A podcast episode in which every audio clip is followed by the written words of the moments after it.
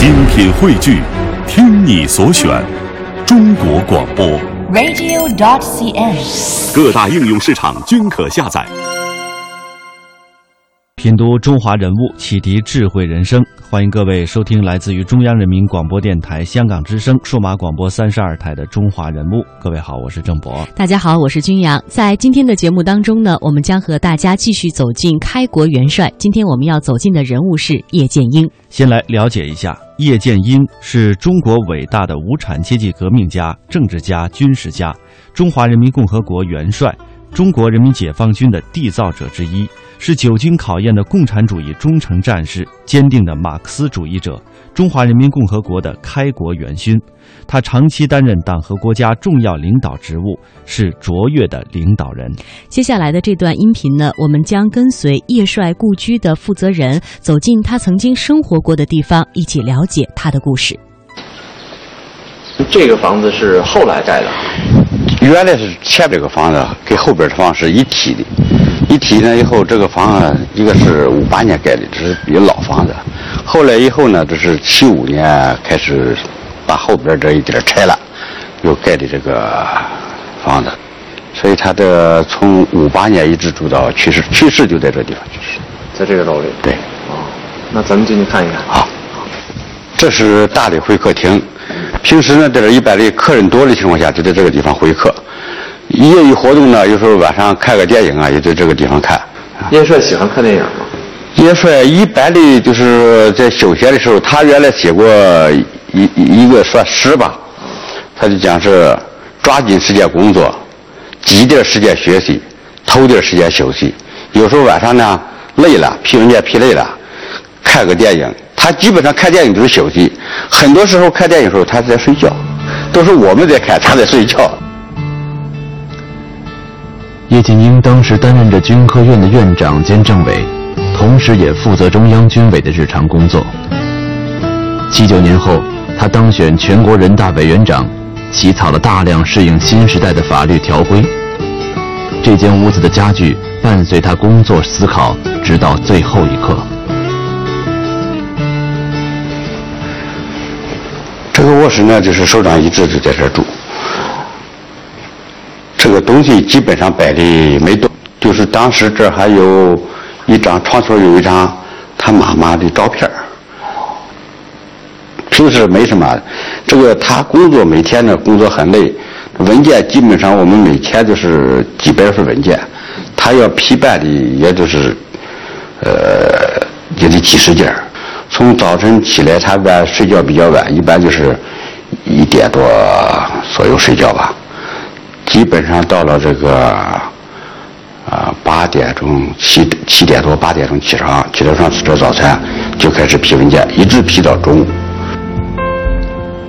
作为共和国军队的缔造者之一，这位著名的参座一生都在致力于军队的正规化与现代化。创立军科院以后，他在这里研究军事著作，探讨军队发展的规律。直到今天，军事科学院的许多研究仍然沿袭他当年制定的方向。这个叶帅他从住的地方一直到八三年有病以后，就基本上就没离开过这个院儿，一直到去世。去世就是在这个位置去世，就在这个就这个房间里。在六十多年的革命生涯当中，叶剑英为中国人民的解放事业和社会主义建设事业殚精竭虑，做出了重大贡献，建立了丰伟的功绩。他深深受到全党全军和全国各族人民的爱戴与敬重。他从青年时代就立志要追求真理、救国救民。他投身于孙中山先生领导的民主主义革命，征讨桂系军阀，抗击陈炯明的叛军，护卫孙中山脱险。他创于参与创办了黄埔军校，驰骋东征和北伐战场，成为国民革命军的名将。他从斗争的实践当中认识到，只有马克思列宁主义和中国共产党才能救中国。一九二七年，他在蒋介石和汪精卫相继背叛革命、大批共产党人惨遭杀害的严峻时刻，毅然通电反蒋，加入了中国共产党。由一个爱国的民主主义者转变为共产主义者。从此，他对共产主义这一人类社会发展的最高理想坚信不疑，并且为之执着地奋斗了一生。人物穿越时空，人生启迪智慧，人文润泽心灵，人性彰显力量。香港之声，中华人物，为你细数那些被历史记住的名字。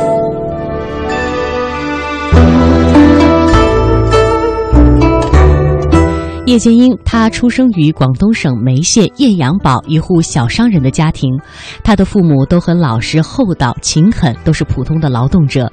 梅县有一些留学归国的学生，他们办刊物、搞教育，宣传资产阶级民主思想，抨击黑暗的封建势力。这一切都对少年时代的叶剑英产生了很深的影响。叶剑英学习非常的用功，成绩也非常优异。也就是在这个时候，他接受到了很多的进步思想。一九一二年，叶剑英入梅县务本中学读书。他受到了辛亥革命的影响，投身到了反封建、反压迫的斗争当中。他很小的时候就有大志向，发奋读书，强身健体，准备为国为民干一番大事业。他在校期间也因为品学兼优，而且有很高的群众威信，被推选为学生自治会的会长。接下来，我们将通过一段音频呢，一起走进叶帅少年时代的成长环境，以及到今天他在故乡人心目当中啊非常重要的这个分量。叶剑英的父亲叶钻祥是清朝的武秀才，母亲是位慈祥的家庭主妇。虽然家境贫寒，但是梅州兴盛的教育让叶剑英五岁就上私塾启蒙，二十岁就考入云南讲武堂。以优异的成绩毕业后，他已经在孙中山领导的粤军第二师担任参谋长，开始了这个勤奋客家少年光彩夺目的一生。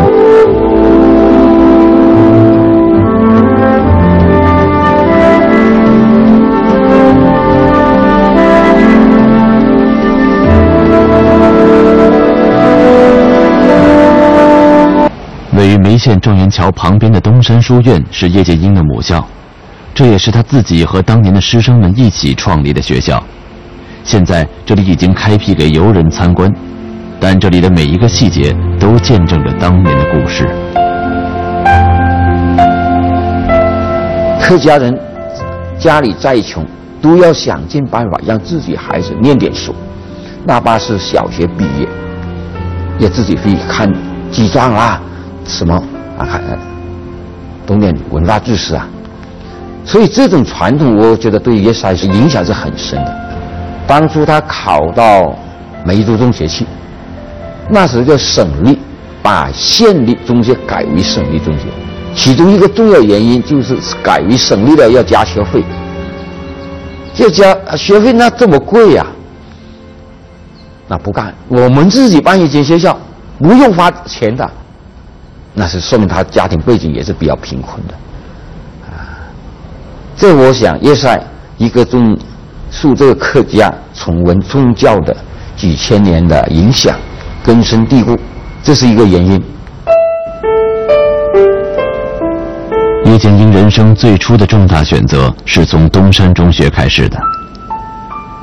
还是少年的他已经是自治会会长，他在这里与同学谈论国事，发表演讲，宣布自己求学报国的理想。时至今日，东山书院已经搬出了当年的旧屋，规模也扩大了数倍。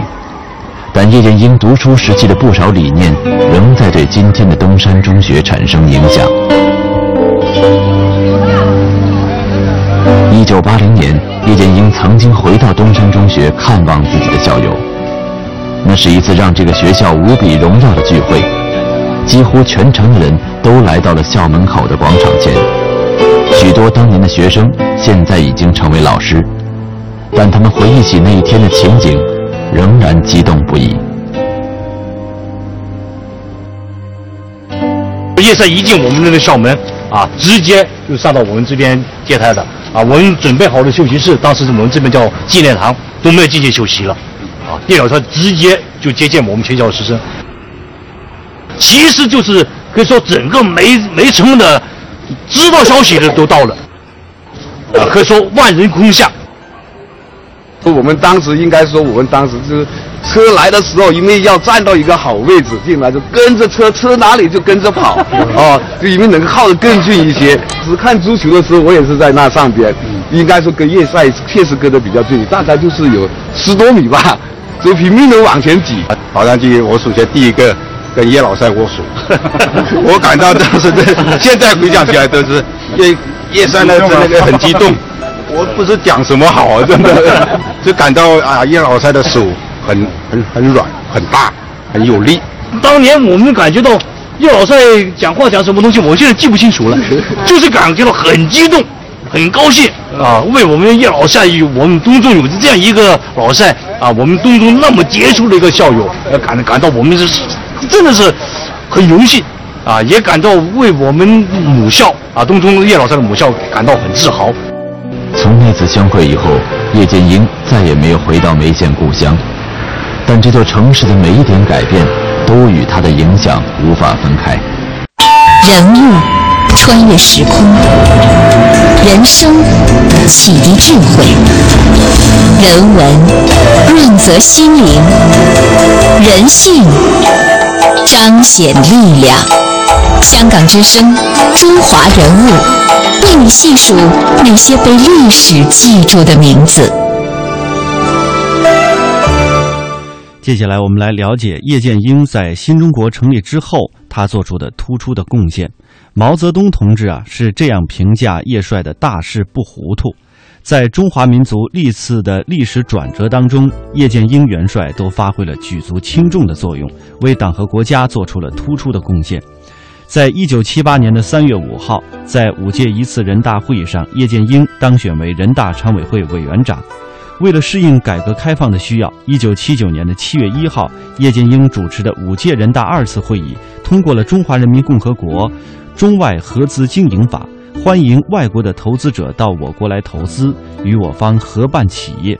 同年，叶剑英在庆祝中华人民共和国成立三十周年大会上的讲话中指出：“我们将继续在和平共处五项基本原则的基础上，同一切国家保持和和平发展友好关系，发展经济技术和文化交流，争取对我国建设事业的合作。”一九七九年的七月，中共中央、国务院。批准广东、福建在对外经济活动中实行特殊政策和灵活措施之后，改革开放的春潮逐步汇成了不可阻挡的洪流。面对改革开放的大潮，如何使我国的改革开放事业继续深入发展而又不迷失方向，这是摆在全党和全国人民面前的重大课题。叶剑英同志高瞻远瞩，对此提出了许多带有方向性的正确意见。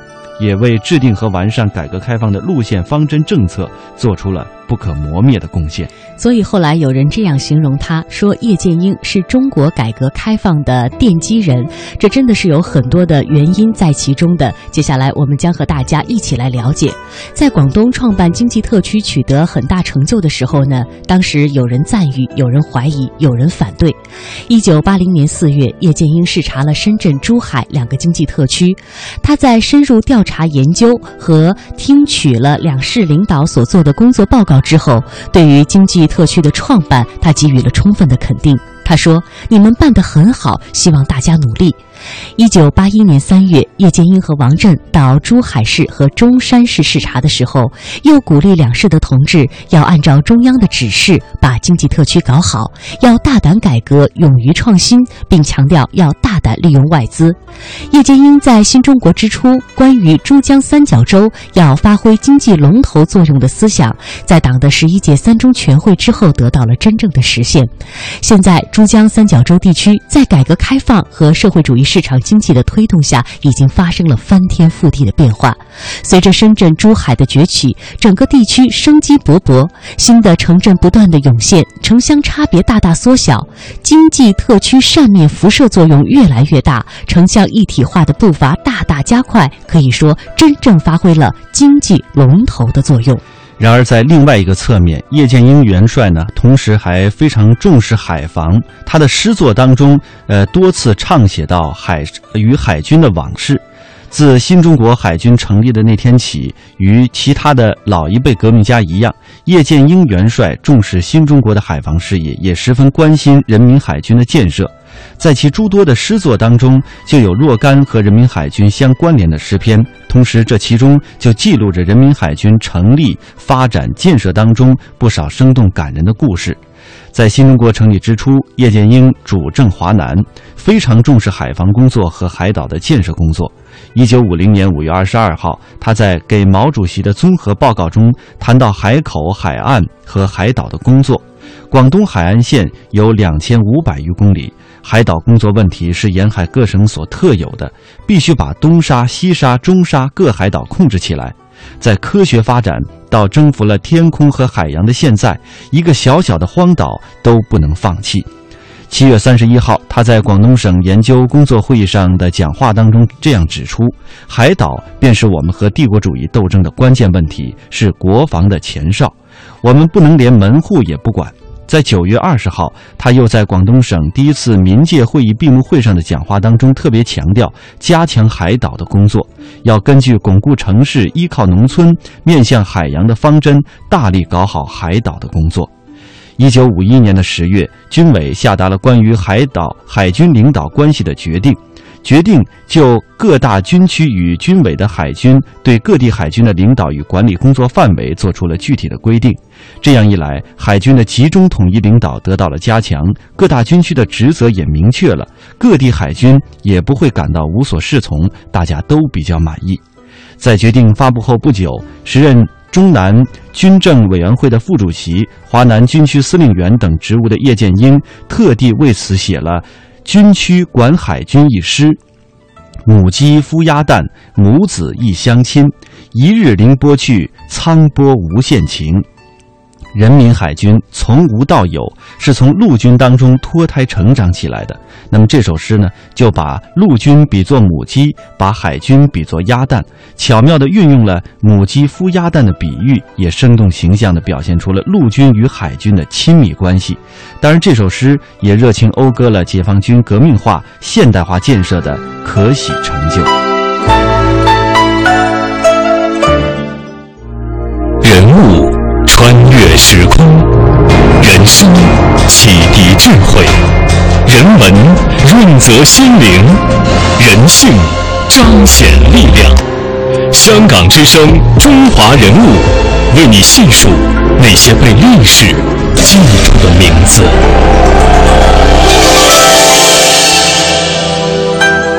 在本期的节目当中呢，我们除了像刚才为大家介绍了叶帅他的工作成就和重大贡献之外呢，接下来我们将通过两篇回忆录呢，一起来回忆一下叶帅究竟是怎样的一位将帅。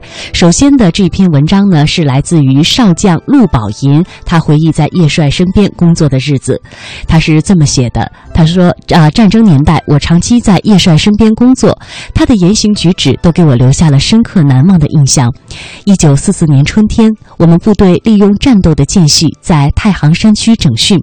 一天下午，呃，李树怀同志对我说：“小陆，你到叶参谋长那里工作好不好？快收拾一下东西，我现在就带你去。”听了介绍，我不知道是高兴还是紧张，一时不知道说什么好。说实话，不用说参谋长，我在前方由于小分队的活动，还没见过团长呢。现在要在参谋长身边工作，心情哪能平静的下来？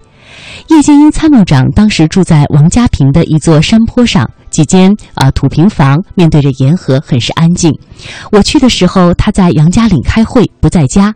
晚上，叶参谋长开会回来了，他的呃身上呢穿着一件打着补丁的灰军服，十分的整洁，还留着小胡子。初见这么大的首长，我感到了有一些拘束。叶参谋长没有顾上休息，就把何光和许昌南同志，呃，还有我叫到了他的房间里。我站在首长面前，觉得手脚都不知放在哪儿好。首长当时一定是看出了我的心情，拉起了我的手，问起了家常：“你是哪个地方的人？多大了？家里还有什么人？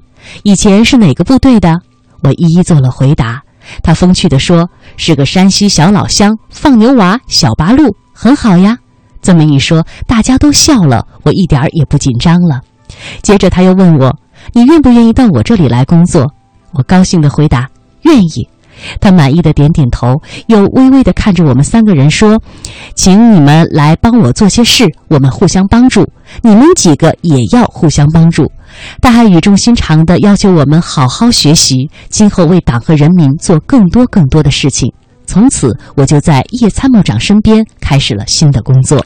叶参谋长非常关心我们的学习，他经常到我们的宿舍来看看、来问问，亲自检查我们的学习，帮助解答问题。他还把延安新出版的马克思主义通俗读物《大众哲学》送给我们，要我们一边学习文化，一边学习革命道理。有一次，叶参谋长翻开我的书，检查我的学习，他看见书上用红铅笔画的圆圈点点很多。叶帅汉看书很快，而且注有很多的标记，我也照着学。他就笑着对我说：“你学的不错嘛。”接着又提出了几个问题，我却没有完全回答上来。他好像在想什么似的，好一会儿都没有说话，并让我把其他几个同志都找来。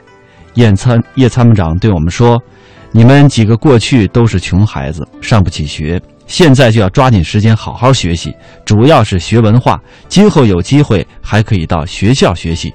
穷人闹革命没有文化，不懂革命道理是不行的。”他还讲到，在革命胜利之后。更需要掌握科学文化知识，才能建设好新中国，并且要求我们每天都要看几页书，学几个生字，通过练习写字来加深记忆等等。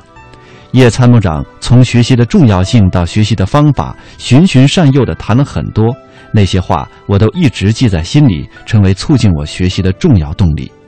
一九四七年三月，党中央撤离延安。叶参谋长、杨尚昆主任等领导同志率领中央和军委机关东渡黄河，来到山西临县坚持工作。在军委机关的驻地双塔村，叶参谋长非常关心当地群众的生活。在紧张的工作之余，他经常找群众谈话，了解当地人民群众的生产生活情况。为了和群众交谈方便，他还学会了不少乡土话。南方人说北方土话，难免南腔北调，讲不清楚。有时逗得老乡们哈哈大笑，他也常常和大家一块笑起来，然后又拜老乡为师，一句一句的学起来。接下来，我们将和大家一起走进的这一篇文章呢，是来自于叶帅的女儿叶楚梅她所写的《父亲的遗教》。金秋十月本来是北京最好的时节，但是一九八六年的十月却成为了我一生十分悲痛的时节。爸爸从两年前一病不起，病情渐渐严重，我们兄弟姐妹时常守候在他的身边。每个星期日，我总是在他身边度过。有时病情重一些，医生不允许我进入病房，我就在走廊上隔着玻璃久久地凝视他那张安详的面孔，而自己的心总是绷得紧紧的，总是盘旋着这样一个念头：爸爸，你真的舍得我们独自走吗？亲爱的爸爸。然而，从医生的眼神里，我时时窥见到了一种不祥的兆头。十月二十二日深夜里，秋风阵阵，星光暗淡，草木摇落。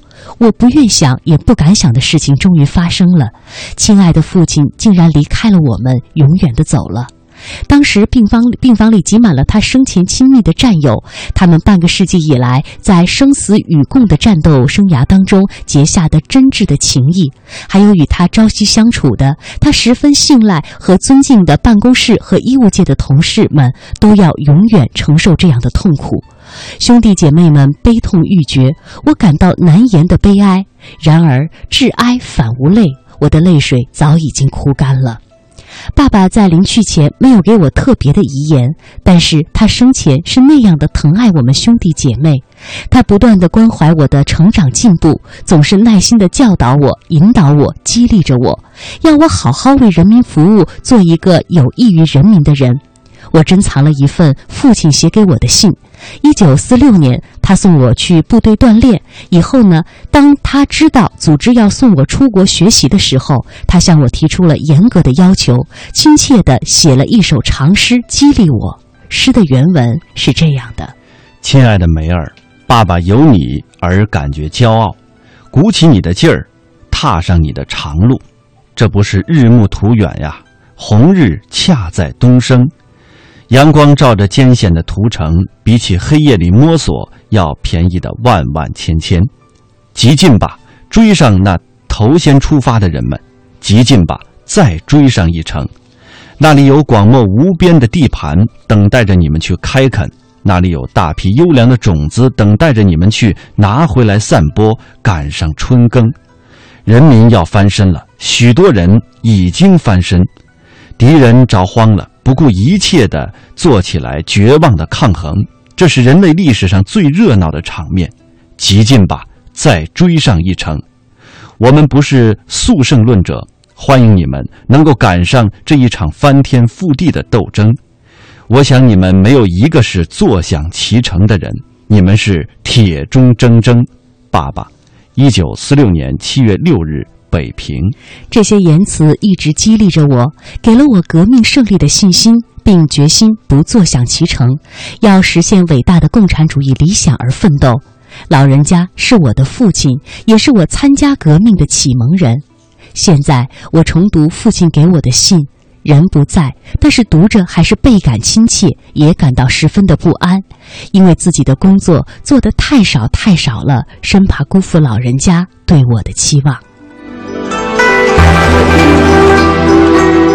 这是今天的中华人物，我们和大家一起走进的开国元帅叶剑英。非常感谢各位的收听，我们下期节目再会。再会。